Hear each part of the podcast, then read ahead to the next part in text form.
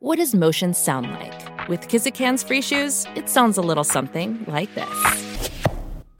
Experience the magic of motion. Get a free pair of socks with your first order at kizik.com/socks. The longest field goal ever attempted is 76 yards. The longest field goal ever missed? Also 76 yards. Why bring this up? Because knowing your limits matters, both when you're kicking a field goal and when you gamble. Betting more than you're comfortable with is like trying a 70 yard field goal. It probably won't go well. So set a limit when you gamble and stick to it. Want more helpful tips like this? Go to keepitfunohio.com for games, quizzes, and lots of ways to keep your gambling from getting out of hand. Have you ever heard people saying that they didn't know how bad things were in their lives until they got out of a situation? Well, this was not the case for me. I always knew how bad my situation was, and I always wanted to escape it. Unfortunately, I didn't have the means. For many years, I had no choice but to stay there and suffer, letting them hurt me letting them brainwash me, letting them steal my body and soul, but those days are over. This statement could be seen as confusing to people who grew up normally, but you need to understand that I didn't. I had the misfortune to be born in a town in the middle of the woods. A small town full of crazy religious Kool Aid drinkers who had almost no contact with the world outside of the woods. The town was founded by my great granddad, Mr. Smith, back in early 1910. Not many people had heard about us, since our main objective is to live our lives as distanced from the temptations of the world as possible. Like many other people who start a cult, Mr. Smith came up with the idea that the world was impure. God was angry at the world, so God came to him to express his disappointment and told him he will only forgive the sins of those who have repented and show signs of living a proper life before their deaths. And God supposedly told great granddad that he would only let into heaven those who lived a pure life, away from all of temptation. Mr. Smith then decided to move his family, and a wife, five children, including my granddad, to the woods where he and his older sons Joshua and Joseph, built their house. Once they finished building their house, they decided to build more houses because the idea was to recruit people into living with them and adapt to their new lifestyle. And in no time, Granddad managed to convince a couple of families from their old town to move into the woods with them. And soon after the other families moved, Mr. Smith married off his three older children Joshua, Joseph, and Ruth. Mr. Smith got lucky that the First World War began soon, so he managed to attract people to move to the woods, promising an escape from the problems the world was going through. And so he managed to bring a few more people to New Life, the name he chose for our town. When Mr. Smith died, my granddad, Joseph, was the first person in charge of the church. It would have been Joshua, the eldest son, but he died a few years before Mr. Smith from an unknown disease, since nobody at New Life was allowed to visit the doctors, as they thought the prayers and rituals would cure them, because that's what Mr. Smith taught them to believe. And Granddad Joseph was no better than Mr. Smith. He was cold, holier than thou, and a liar. Grandad followed the same lies and patterns that his father did, and even decided to add some other bullshit. According to him, God had told him that for the people in New Life to be healthy, they needed to do a very specific ritual. Since Mr. Smith was in charge, there were different rituals performed in town, but nothing as dangerous as the Feast of Blood a ritual where the town's adults get together with sacrificial knives and chase after one another with the purpose of cutting and stabbing each other. Once the adults are wounded, they're helped by the town's youth, who help them drain their blood and put them into goblets for everyone to drink after midnight. As crazy as it sounds, people in New Life followed all the rules, including the Feast of Blood ritual. This ritual persisted even after Granddad Joseph died. When my granddad passed away, he had only had one child, my mom. But because she was a woman, she could not be appointed as the new leader. However, very conveniently, her husband, my father, magically got the gift of communicating to God, just like Joseph and Mr. Smith did. And so my dad became the leader. There's just something about the leaders of New Life. Just when you think that a previous leader is bad, the new ones manage to be worse. My dad was a calculative person. He was the son of a single woman who was brought by granddad many years ago. His mom died when he was 16 years old during the Feast of Blood, but he was lucky to be put under granddad's wings. And about a year later, mom was married to dad. Father, as he made us call him, was the son that Granddad never had since he arrived at the woods at age 10. A year after my parents got married, they had my sister Colette. Two years later, they had my brother Edmund. And five years after that, they had me. Joseph. Unfortunately, I carry the misfortune of being named after my tyrant of a grandfather. Now, as you may have noticed, I seem to hate the place where I was born. Well, that's because I do. Since I was a kid, I've always questioned why we follow the rules we follow. When I was a kid, I used to go to town with my father, Edmund, and a couple of our cousins to get the food and other supplies that everybody needed. And I always wondered why only us could come and not the other people who lived with us. My father's only answer was that if we let our followers, as we called them, interact with the normal world, they would get a taste of it, and then they would rebel against us and our way of living. When I asked Dad why we were the ones allowed to interact with the outside world, he would tell me that our family was special, that we were above others because we've been particularly blessed by God, so we would be safe. Now, even when I was young, well, I found this answer very unsatisfactory.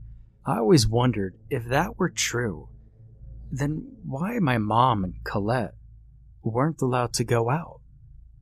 While growing up, I always thought many things that happened at the cult were unfair and unnecessary.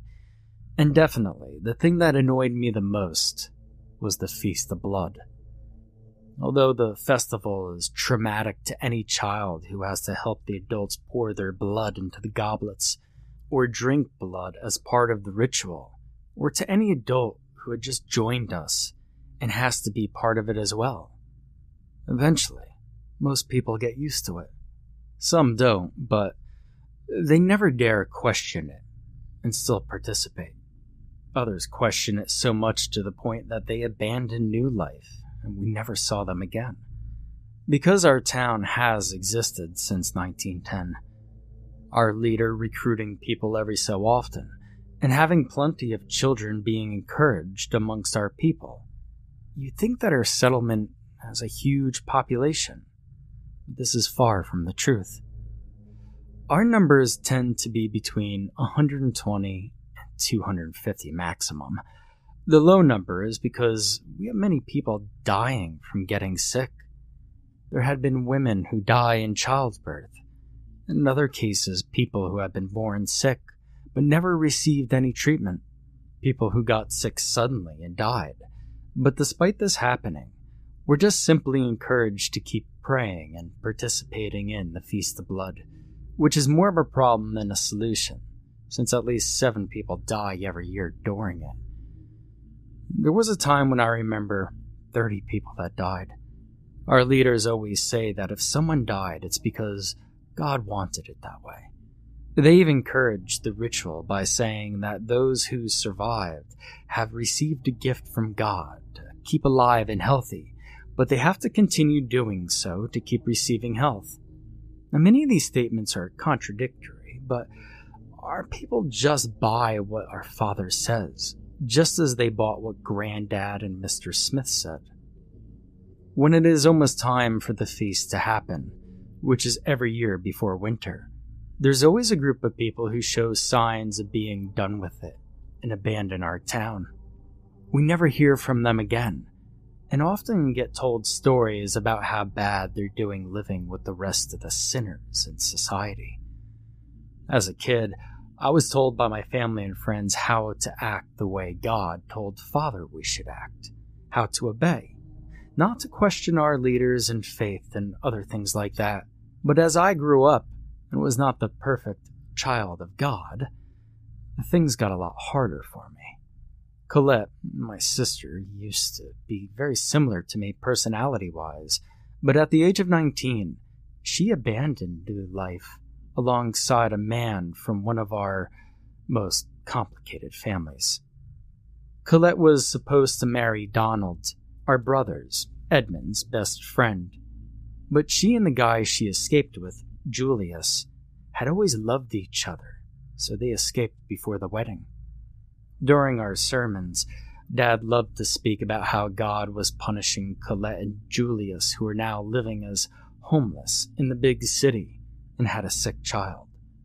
During his sermons, Dad often told us the horror stories about people who left the settlement.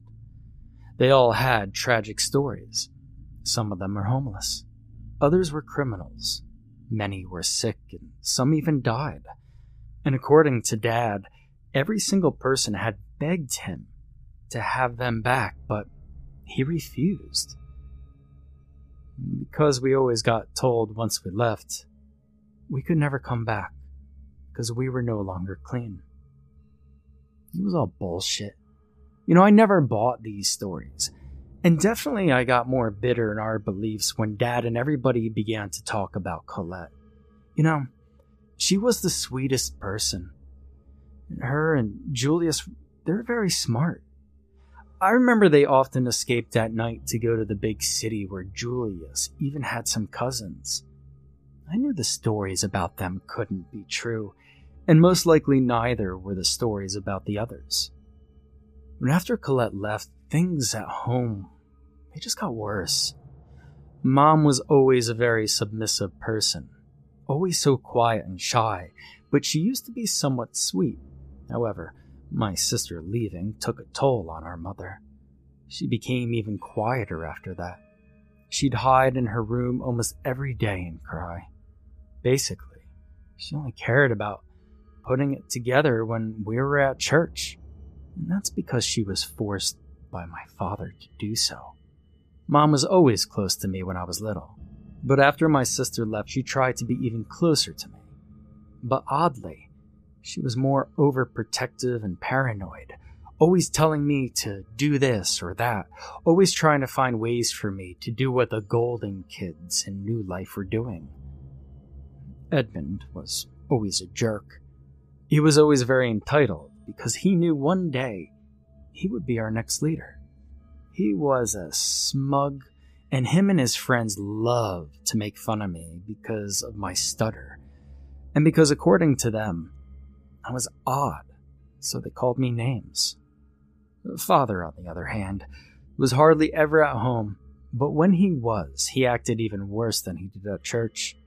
Luckily for me, Father was almost always at the church, or just out with people, so I didn't have to deal much with him during the day. You want to hear about the Feast of Blood. So, going back to the Feast of Blood, there's nothing that could describe how bad it is. My first experience at the feast happened when I was six, the age when you start participating. I was told to help a woman named Florence to drain her blood into the goblets. The woman had it bad. She didn't just have a few cuts here and there. She had been stabbed more than once.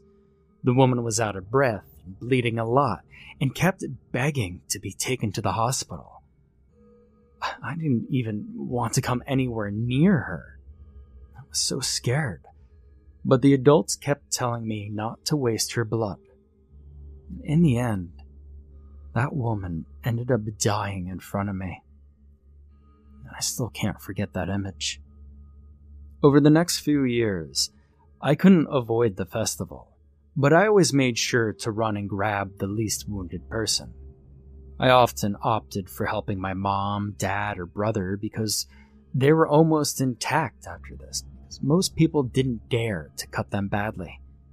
People like me, who are afraid of participating in the Feast of Blood, tend to get it worse when the event comes because it's seen as weak links who need to be taught how to participate and how to appreciate the festival. In other words, people tried to taunt us. When I first participated at the festival, I was 18, which is the age when one normally participates in this ritual. Needless to say, it was terrible. Although I didn't feel as if people were trying to kill me, I did feel no one cared a bit that I was the leader's son, or that this was my first time at the feast as someone who offers blood. Thankfully, I was not part of the group of people who died, which was four of them that year. But I did get a few bad cuts, including one that almost didn't stop bleeding. After people drain their blood, we're supposed to leave the goblets at the church for a few hours, while we attend those who need help after the feast and clean ourselves. Once the clock hits midnight, we go to the church where we pray and drink from the goblets. If my first experience at the feast sounds bad, the second one was even worse. After my first experience at the feast, I became even more quiet and secluded, and stopped giving a fuck about what other people would think of me. This, of course, made Edmund and my father very upset, and I often got told sermons at home. And I was often told sermons at home. Mom was trying to keep me from acting out, as she'd say. I was never the town's most beloved person, but I became the black sheep. When the second time for me to be part of the Feast of Blood happened, I was reluctant. One evening, as we were having dinner at home, I even confronted my dad in front of mom, Edmund, and his wife Lauren. Why do the most pure and correct people in our church don't get hurt? And often the new people who didn't get used to it yet, and those not so beloved, would often perish or end up with severe wounds. It doesn't make sense to me why those with the purest blood offer the least. Isn't that what we need in our bodies? I asked my father. Well, maybe that's what God wants, don't you think? Edmund rushed to answer, but he was quickly stopped by my father, who gave me a warning. I don't expect you to understand. I know you question our faith, but I know you'll soon believe. Remember, we need to cleanse our bodies from impurities. I bet you have a lot to offer this year, Father calmly said as he continued having his dinner. I wanted to ignore his words and thought they had no meaning. But when the day of the feast came, I soon understood what Father meant. Now, normally, everybody in New Life reunited outside the church and we'd wait patiently for the sun to set. As soon as this happened, everybody ran to wherever they wanted to be, as my dad counted to 60. Once he finished doing so, he would shoot a gun into the sky, and this indicated that we were allowed to chase after others and cut them. This time, I didn't want to be part of anything too risky. Last year, I didn't cut anyone, and this time would be the same. I didn't want to hurt others. Also, I didn't want to get hurt either. And so I had a plan. Since we lived in the woods, we normally run around there. However, we were only allowed to run until certain areas. Everybody knew the areas very well, and each year we got reminded how far we could go. But my idea was to run beyond the area and go hide in a ditch behind an old tree a place where I sometimes would hide to read a few books that were part of our forbidden literature books that had been confiscated from newcomers. As soon as we could run, I ran as fast as I could towards my spot. Of course, I tried to be careful so that the people wouldn't see me. Thankfully, I managed to get there without a problem.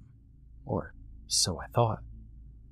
The feast normally runs for about an hour, and 45 minutes into it, I was surprised by my brother and two of his friends who found my spot. They got me out and escorted me all the way back to the church. And by the time we got there, most people were already by the church, draining their blood and attending their wounds.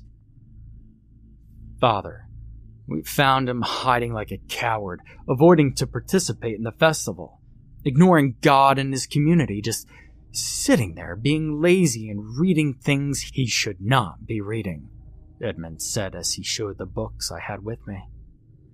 Father gave the order for Edmund and his friend to restrain me, and then told the whole town to look at what was about to happen. Those who ignore God and do not answer his calls should be taught how to respect our Lord and Savior. Not only my son has skipped the festival while others bravely participated. If you decide to be part of New Life, you need to follow the rules. And if you do not follow them, then there's going to be heavier consequences from now on. Father said as he grabbed a knife and came towards me. He then proceeded to slash at my chest. Let's see who dares not to participate next year he said as he handed Edmund the knife. And after that, my memory is blurred out because of the amount of blood I lost that day. I have some flashbacks of Edmund and his friends and other people in town, including women cutting me. However, some were worse than others, and some just full on stabbed me. I was in a coma for a week after the event and how I did not die, I do not know.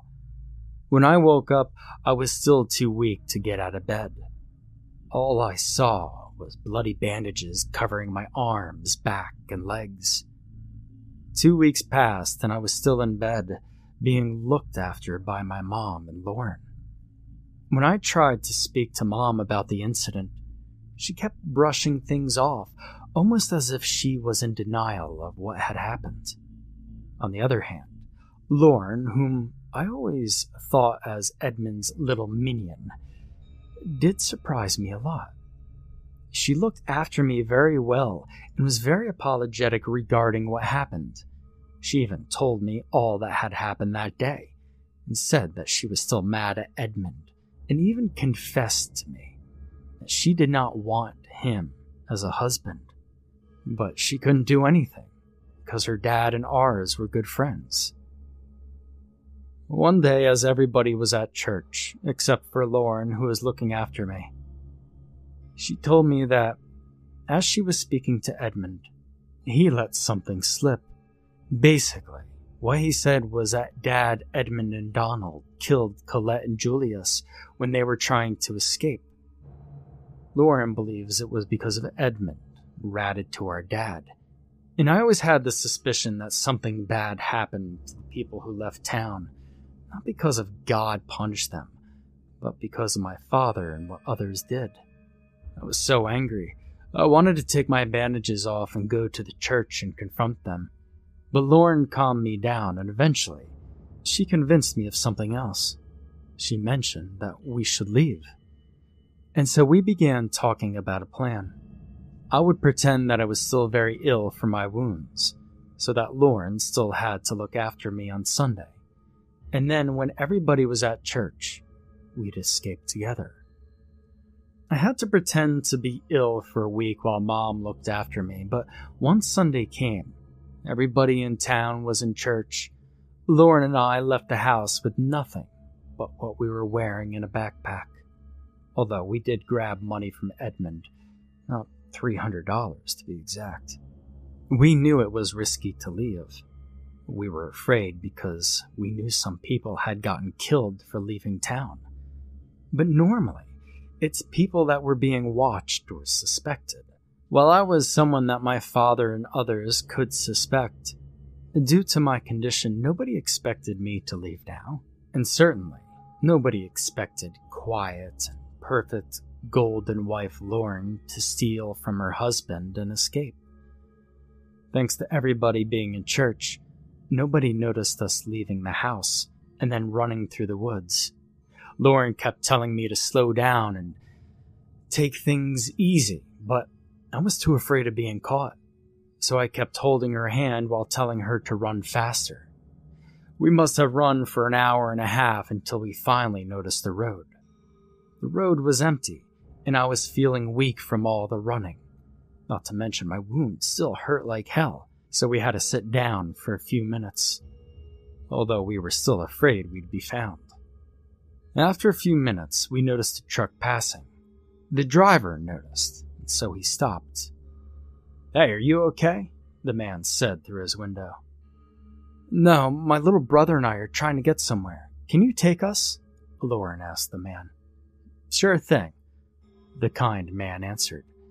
I'm going to New York, but I could take you anywhere. To a hospital if your brother needs it. Just say where, the man offered. New York? Lauren said as she smiled at me, and I smiled back at her.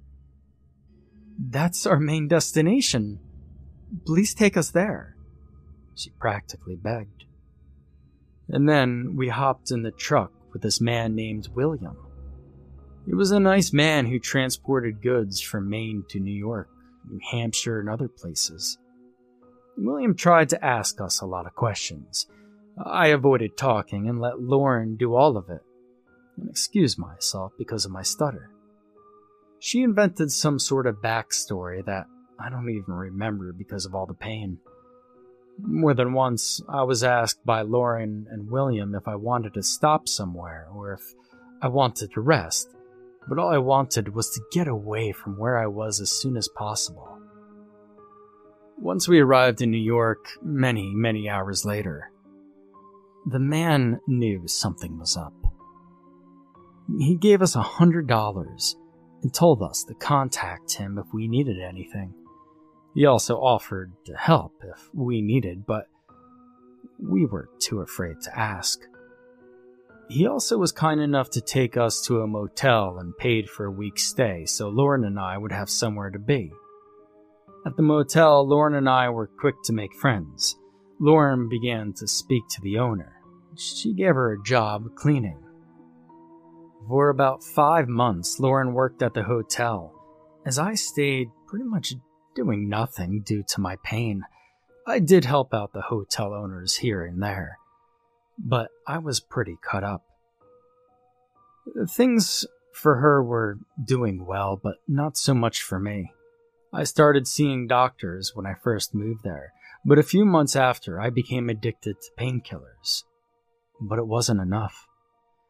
The pain was still intense, and there was more than one person at the hotel that did drugs and so I quickly started to hang out with them and got introduced to some pretty hardcore stuff. Next thing I knew, Lauren and I kind of drifted apart. It was mainly my fault.